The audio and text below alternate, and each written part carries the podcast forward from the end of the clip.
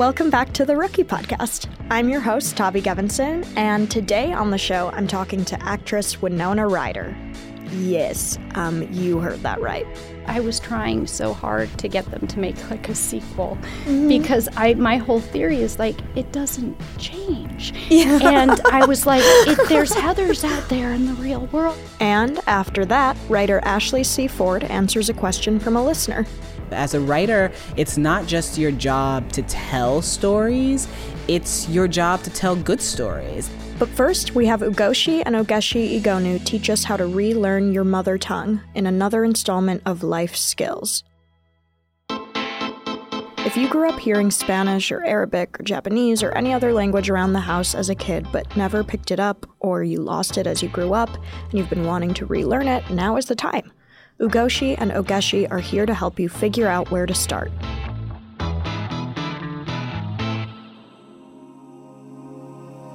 Dalunu, Ahambu Ugochi Egonu. Na Ahambu Ogechi Egonu. Hi, I'm Ugochi Egonu. And I'm Ogechi Egonu. And this is Life Skills, where we share tips on basically how to be a person.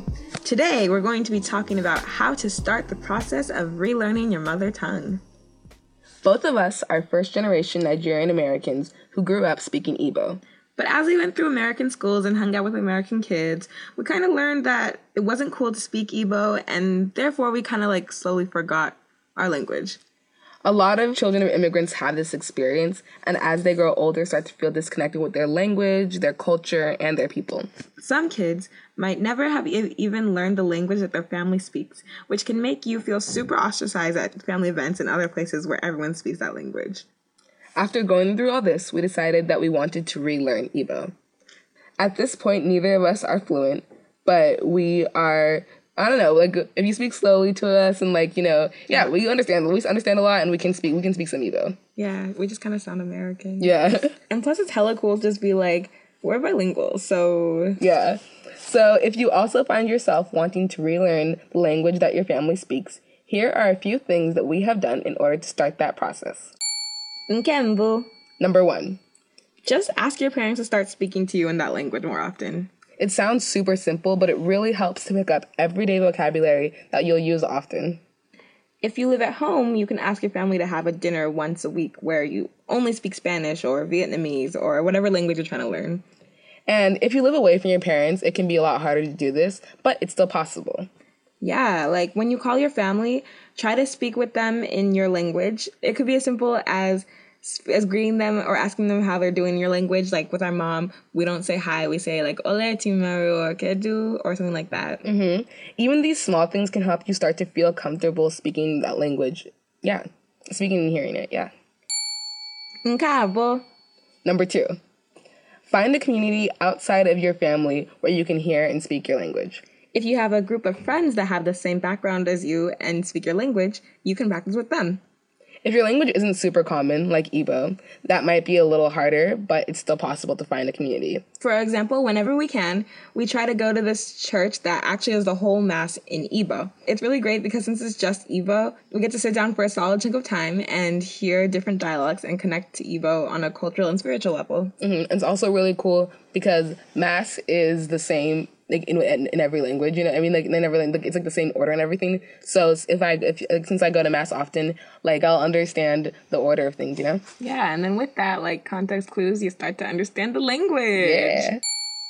Okay, nkeato. Tip number three. Do not get discouraged. I hate to say it, but there are probably going to be people that will make fun of you for your limited language skills when you're just starting out. It sucks and it's hella rude, but it's gonna happen. Yeah, I, know she has a story. Yeah, I have a little story. Okay, so so um, I remember one time this summer I had done this um, this prayer all in Igbo in church, and like I was so proud of myself. I bodied that prayer. I'm like, woo, go Jesus, woo, go Igbo. I'm like a Niger gal, you know what I mean? Niger gal. and then like so I thought I'd killed it. But then once I got um, back to my seat the priest started uh, making jokes about how I was speaking Englibo or um, like basically speaking American Igbo with an American accent. That was clever though. It was clever. I'm not gonna lie, but it was in front of the whole church, and it was hella embarrassing. And like now, I can look back at it and like laugh and that like that's oh, that's so funny. But back then, I was so angry, and I was like, oh, I don't want to even try to learn to speak Igbo. Nobody even like cares that I'm even trying. Like, why like why am I doing this? Like, if they're all just gonna make fun of me, and like that might happen like not specific like example but like you might have a feeling where you're like why am i even trying if they're just gonna make fun of me you know what i mean? But we're, we're just here to tell you like stick with it. Like you are not learning um, your language for other people. You're learning it to like i don't know everyone has their own reasons but for me i'm learning to become more like to like to know my culture more and to be like like to be able to con- connect with more people not so i can please someone else. Yeah and plus like we it's just important to remember that listening that's like when someone is speaking a language that you know like incorrectly it can count it can sound kind of funny you know what i mm-hmm. mean and like it's like just human nature to laugh at it yeah. and so like some people take a little too far and can be kind of assholes about it but like just keep that in mind like they I mean, they, maybe they do mean harm. I mean, people usually don't mean harm. They usually don't mean harm. Yeah, but like, it, like it, it, hurts sometimes, but like that's they don't mean anything. Yeah. Bad, so right? like, as Ugochi said, like, do it for you, not mm-hmm. for anybody else. Also, sometimes people might be making like they might think you don't hear them because like oh you don't think you speak the language, maybe making fun of you.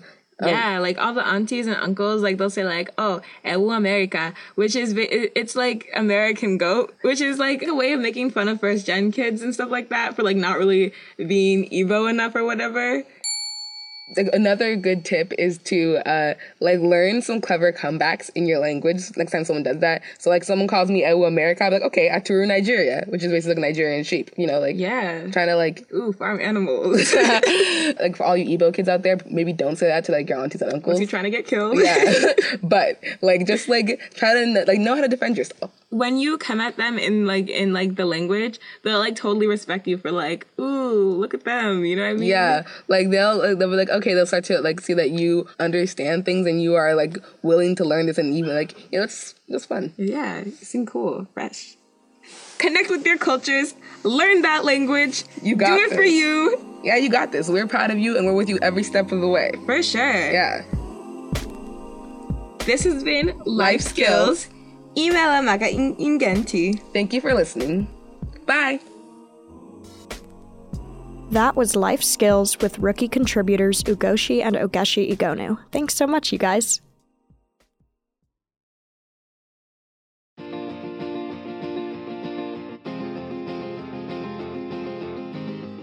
Winona Ryder is best known for her roles in Beetlejuice, Heathers, Edward Scissorhands, Girl Interrupted, and most recently the sci fi horror series Stranger Things. But also, it felt so silly saying all of that because she needs no introduction. When Rookie first launched in 2011, we ran a tribute to her, and Winona very generously reached out by email just to say thank you and I support what you guys are doing. Since then, I've had the great pleasure of getting to know her and while I was over here trying to model my high school experience off of movies she's been in, she's actually the biggest film nerd I've ever met. She's seen more movies than anyone I know and read more books than almost anyone I know. And talking to her is like everything leads to a movie reference, and I learned so much. I got inspired during our conversation for this show just by how passionate she is about the stuff she loves and how that's informed her work for the past 20 plus years. We're going to drop into the middle of our conversation. We were just talking about J.D. Salinger, who she's also an expert on, author of some of my favorite books like Catcher in the Rye and Franny and Zooey.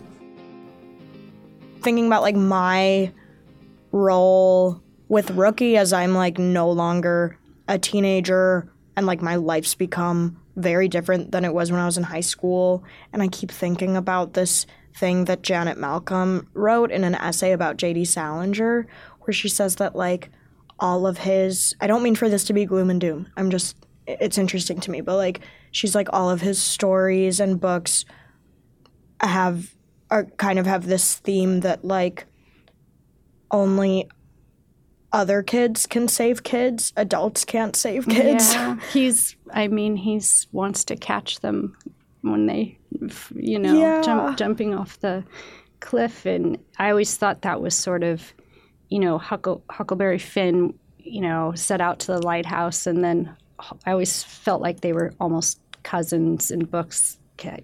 Holden wanted to save all the kids. Yeah. And I think um, I had that classic thing where I my dad gave me the book when I was like about 12.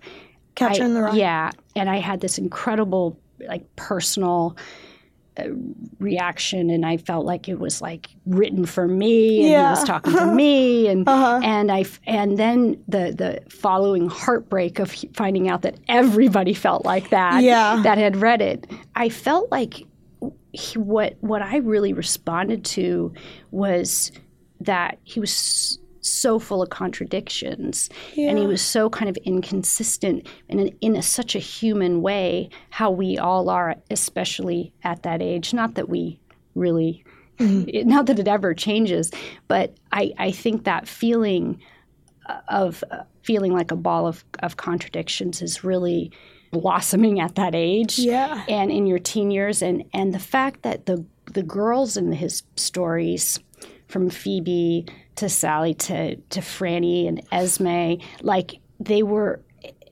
I- remember at that time women like it was I think I talked to you about this before but women were it was either especially in 18th century 19th century literature was like women were g- girls or mm-hmm. women. There was like that in between phase just like mm-hmm. didn't really exist because it was Right.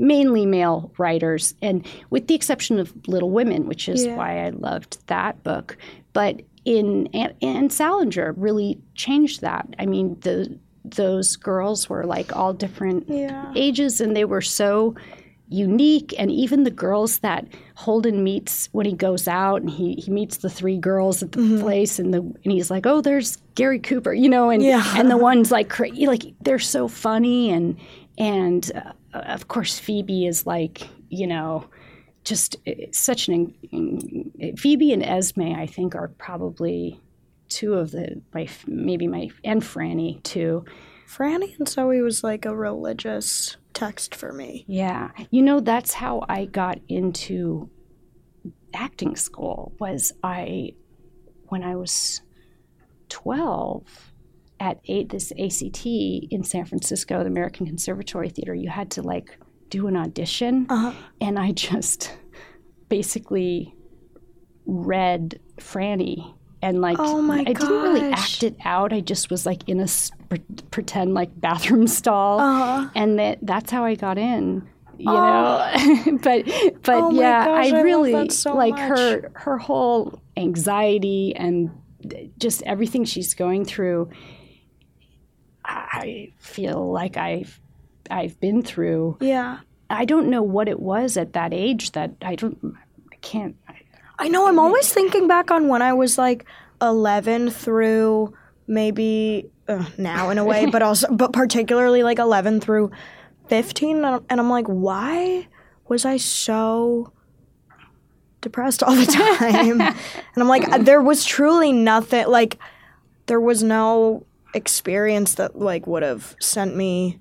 Well, I mean, saying it now, I'm like, not to just like give myself therapy, but I'm like, well, there are a few like, there's a certain loss of innocence that comes with like suddenly being in an adult world or being like mm-hmm. known in a public way and kind of oh, like yeah.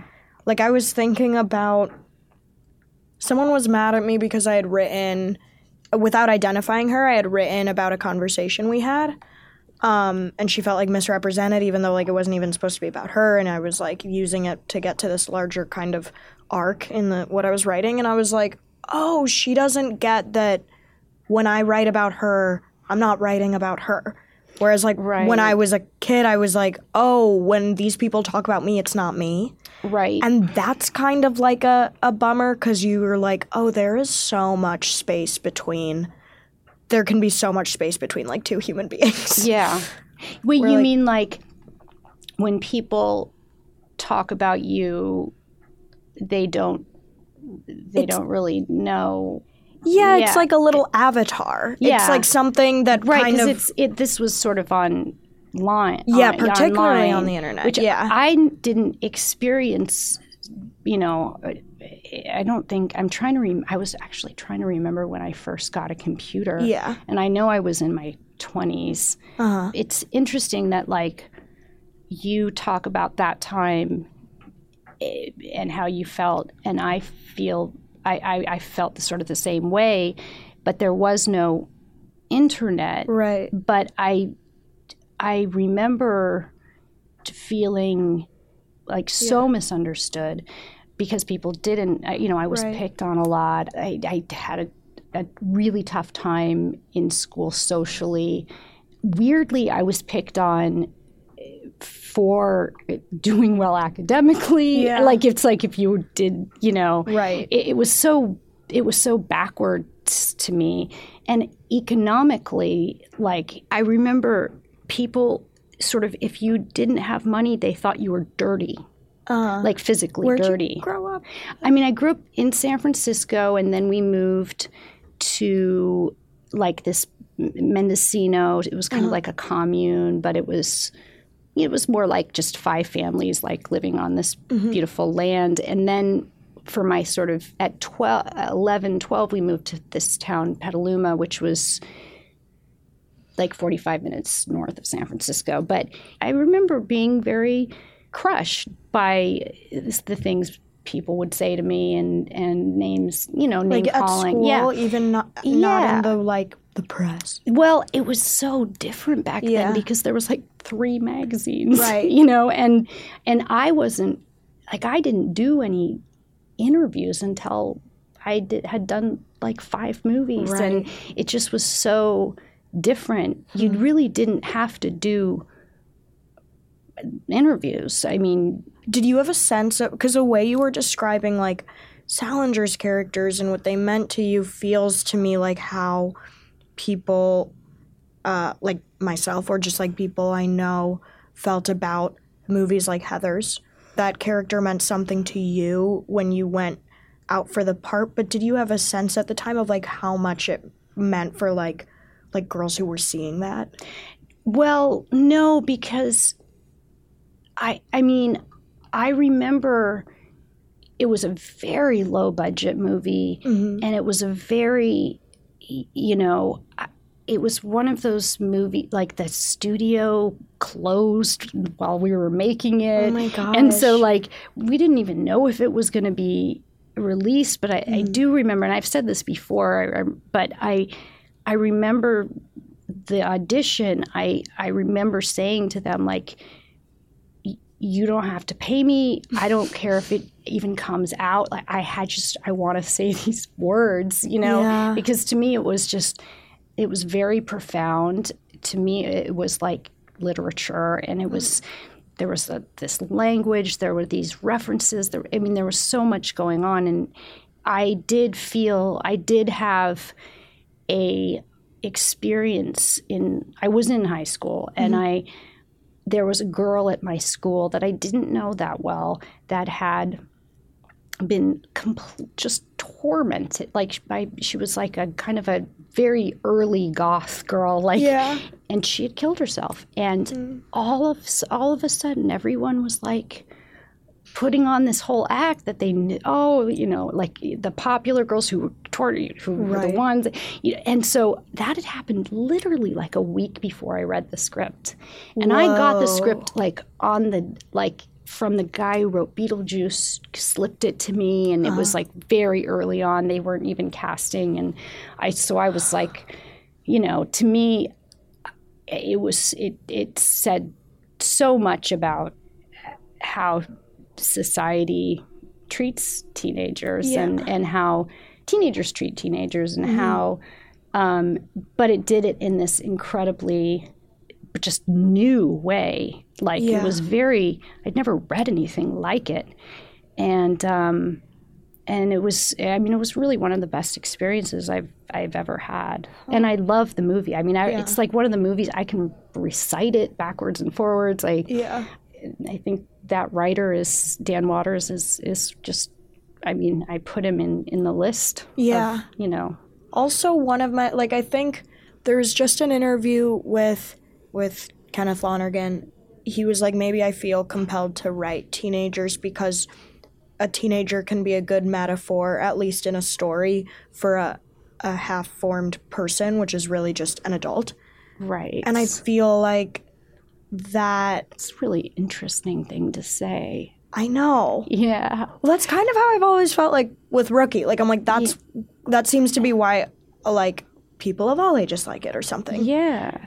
But it's like the like the high the um the hierarchies in high school and like the way power works in high school kind of just replicates itself in adulthood. Oh yeah, I remember because I had this whole I was trying so hard to get them to make like a sequel because I my whole theory is like it doesn't change. And I was like it, there's Heathers out there in the real world. And my whole idea was that like Veronica goes to Washington and like the first lady's a Heather and there's like you know like the, I had this whole might thing and and um Sorry. and uh, a- a- but it's like it does continue. I mean, at the same time, I, I know a lot of people remark on that moment in Bowling for Columbine when the, the South Park guys say, Mm-hmm. "We wish we could have told those guys it ends," Right. and I I do think there is something to that. Like um, people that are just having a horrible time in high school,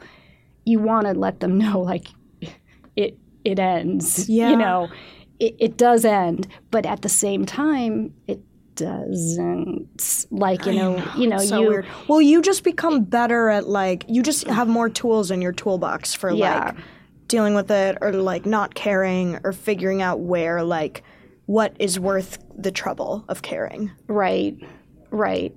Exactly. I mean, I remember really specifically when I was in my late teens, I never really partook in mean gossip. Mm-hmm. I, I remember the first few times, like, I was the, like, I heard something about me, you know, and I, you know, getting incredibly, like, freaked out and Yeah. I mean, like literally, like your world is coming down because someone said something or someone did something. And then I remember I got a really good piece of advice. Someone said, unless you're in the room, you don't know what the person said or Yeah. what what the what happened, and you don't know the context. And and and I tried to take that with me Has any of the stuff you liked when you were younger, like especially music wise and film wise, as uh, taken on new meaning as you revisit it? Oh yeah, I actually, I, I find that like pretty much all my, well, I would say the best stuff, but I should say mm-hmm. my favorite stuff mm-hmm. is the stuff that you, you can reread or rewatch or you know and get something new from. Mm-hmm. And I, I recently did that with uh, the Cassavetes films, and which ah. I oddly saw when I was very young because. Like my mom had this projector, and she had some weird connection mm-hmm. because she went to like film school in Minnesota, and so someone was like sending her fil- real ah. films. So we would put up a sheet and we'd watch. So I was very young when I saw like Woman Under the Influence and Opening Night, and mm-hmm. and but I loved them, and I Yeah. don't know why because I didn't understand. I couldn't possibly understand. And Gloria, mm-hmm. Then I you know sort of discovered them again when I was a like teenager and you know and and then again in my 20s and mm-hmm. there were there was music that I I don't know why I related to it so mm-hmm. much because I didn't understand like there's a song here comes the regular by the replacements which is like completely about alcoholism. Mm-hmm. I was like loved that song and i never had a drink in my life uh-huh. and um, i remember like like all these songs before i was in ever in love mm-hmm. all these songs about heartbreak mm-hmm. and i would love them and then you experience what they're talking about and then you're like whoa I know, yeah. Whoa. It's like sometimes a song is so good that it convinces you you've experienced Yes, heartbreak. Exactly, exactly. There was a particular song that I remember because I used to really use music a lot in my work. Like I would listen to to it and to sort of get me into a place. And there was a song called "16 Blue" on ah. this this replacements album, and it, and it was like, "Your age is the hardest age. Everything." drags and drags and it's like this whole thing about and it's like you looking funny well, you you ain't laughing, are you? Like it's sort of about like being laughed at and um, the lies you tell. Your pa- you know just it it just captured that sixteen that I always- blueness, you know, and it and I would listen to it when I was doing mermaids, like all the time, and I you know, and it would get me to like this place. And and then you know there were that I I did that a lot. I mean, there are certain songs that will just, you know, make me incredibly emotional. I think you once told me like you f- saw a movie for the first time when you were 12 or like did I make that up? No, because I well, I saw, I remember I saw, uh, um, when I was little, I, I threw myself against the screen and was kicked out of a movie theater because it was Fantasia. I wanted to like get inside the movie. I didn't understand, and like I hurled myself, and they like kicked us out. Oh but my that gosh. I was like five or something. But then I I don't know if it. I think I I started because uh, you know with the sheet thing and the projector. I started watching them kind of young, but I don't know. Um, I didn't have a TV until I was like 12, 13. What was it about the movies you were watching at that age where you were just like I want that experience? Oh my gosh.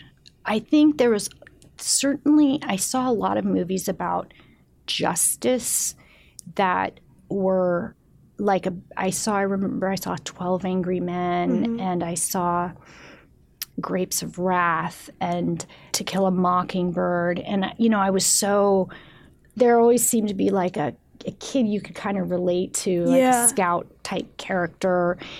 But I don't know. I mean, there obviously there was something about black and white movies, old older movies. I do remember my mom breaking it to me that they weren't current and that like these actors didn't look like that anymore and they Yeah. maybe weren't even alive. And I was like, what? Like I was just completely I, I, I was I, I was crushed. I was in love with William Holden, and I had, you know, pictures on my. I mean, I couldn't believe, and I, I don't know how I didn't know mm-hmm. that. I just didn't really. I didn't have many, really many friends at school. I didn't really go to. I went. There was one movie theater that played like old movies, and mm-hmm. and I mean, I did see like Man Who Fell to Earth, and I did. Mm. So I must have. But I just I remember that moment when she told me because I, I think it was like something about on the waterfront, and Yeah. I was like, oh, he's so dreamy, you know. And she's like, well, Yeah. but I think there was something, I don't know, it was just, there was something about movies that made me, they, they kind of, sort of like Salinger, they were, became sort of like my friends. Mm-hmm. And it, it was, it was like how I uh, think it was just magic. And um, I didn't think I could ever do that. That was very I remember never I it wasn't I wasn't one of those people who like wanted to be an actress like when I was really young. When I got into ACT, which was like a complete accident because I was like kicked out of school. It wasn't my fault. I like what happened? I I I was like well, I was put on home study because I got beat up because I was I I was wearing like a this three piece. I was obsessed with Bugsy Malone, and I was wearing like this thrift Salvation Army like three piece '70s suit, oh. and like I got beat up on like the third day of school, and they asked me just to leave.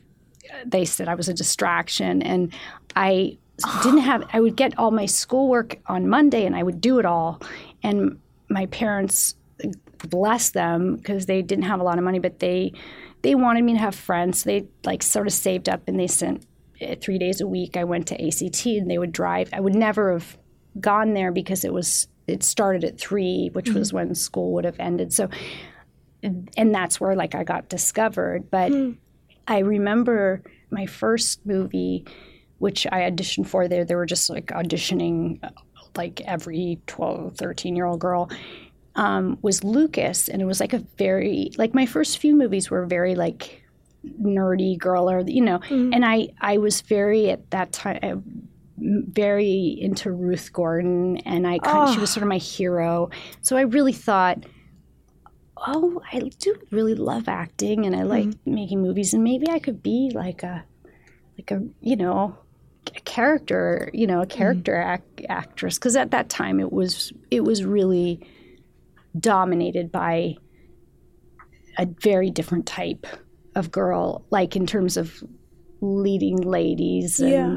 I was just not I mean my it's interesting in the scripts it's I'm descri- my characters were described as unattractive unattractive That's insane. bespeckled you know it was like but I always thought they were far more interesting and I was quite pleased with that and I think uh, Heathers was a real that was sort of the transition because I mean it's like it's kind of old news now but like I they didn't think that I was pretty enough. And I went to the mall and I went to the Macy's counter and I made, had them put makeup on me and I went back and you know and and in like to the if you watch the movie I am sort of I'm wearing a lot of makeup you know like you know I they kind of dolled me up and compared to the other girls you know I was sort of different looking mm-hmm. but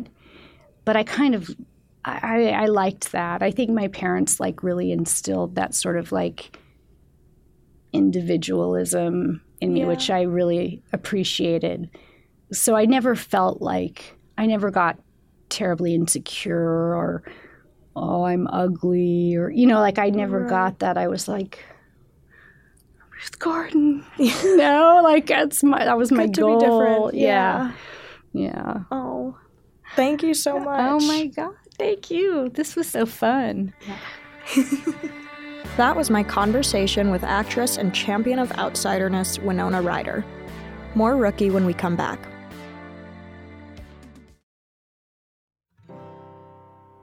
Ask a Grown started out as a feature on our website, rookiemag.com. You send us a question about crushes or teachers or the meaning of life, and a grown up friend of Rookie answers it. This week, we have a question from a listener who's also a writer. We dug through our list of real life grown ups and had Ashley C. Ford answer this one. Ashley is a senior features writer at Refinery 29. She's written or guest edited for The Guardian, Elle, BuzzFeed, Lenny, and so many more, and she's also currently writing a memoir, so she's fully qualified to answer this question. This question is from Ursula, 18, in Toronto, and I have to say, we get this one a lot. Mm-hmm. A hearty hello to all of you at Rookie. I live to write, and for my newest story, I have come up with three main characters who I am absolutely in love with. All three of them are people of color. It occurred to me that I wasn't sure how people feel about white writers, like myself, writing about people of color without being one. My intentions are not to offend, but to bring some much needed diversity to the literary world. What is your opinion on this topic? I personally think that people who are trying to tell stories that are in any way reflective of the real world have to have people of color in them. Like, unless you're writing about the Klan, I guess. Um, if you're writing some sort of Klan love story, I guess it doesn't have to have any people of color in it.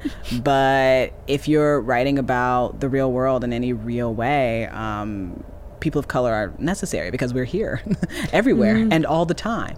So I think what you're going to have to do if you're writing people of color is you're going to have to work on um, making sure that their voices come across authentically because even though people of color absolutely want to see representation of ourselves in media, um, we don't want pandering. We don't want people who, you know, slap brown skin on a white character, you know, and say, well, now his name is Jamal. And everything is beautiful and diverse. It's like you do some research, do your job. As a writer, it's not just your job to tell stories, it's your job to tell good stories. And it's your job, you know, especially if you are a part of, you know, the power majority and you are looking to write about, you know, people who are traditionally oppressed or marginalized, yes, you have to do some reading. You have to do some research. You have to definitely read some books that already have people of color in them and make sure that they're books that people of color actually read. Mm-hmm. Um, that would give you a hint that this person or this writer has gotten it right or done it right. Um, there's also, and you know, people feel different ways about this, but there are people who you can reach out to um, to be sensitivity readers. You know, if you're not sure you're writing about someone or a specific experience or whatever that you're not familiar with, if you're not sure that you're writing it correctly, like there's really nothing wrong with reaching out to people in the writing community. Hopefully, your writing community is diverse. Um, so you can reach out to them and say, hey, I'm trying to write this character and I just want to make sure I'm not saying or doing anything offensive. And some people will be like, you know, I'm sorry, I can't help you with that. But every once in a while, there's somebody who's like, yes, I can help you with that. I'd love to help you you with that. And don't be offended by people who don't want to help with that because it is labor and it's exhausting.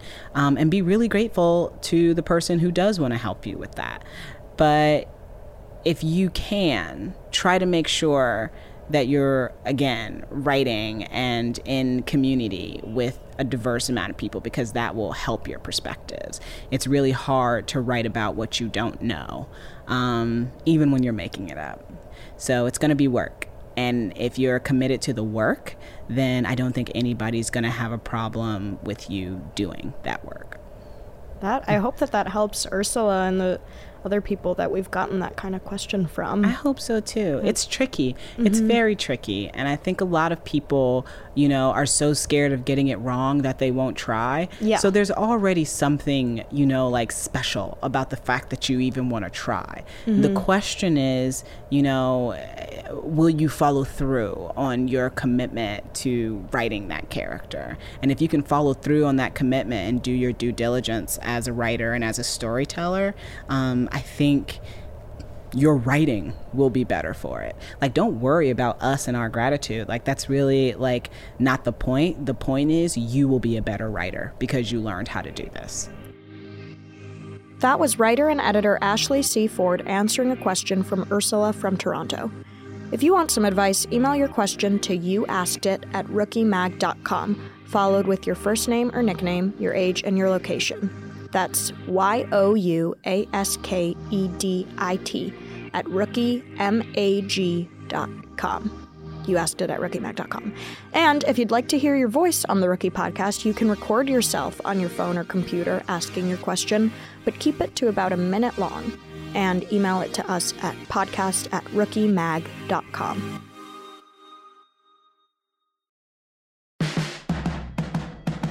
That's the show.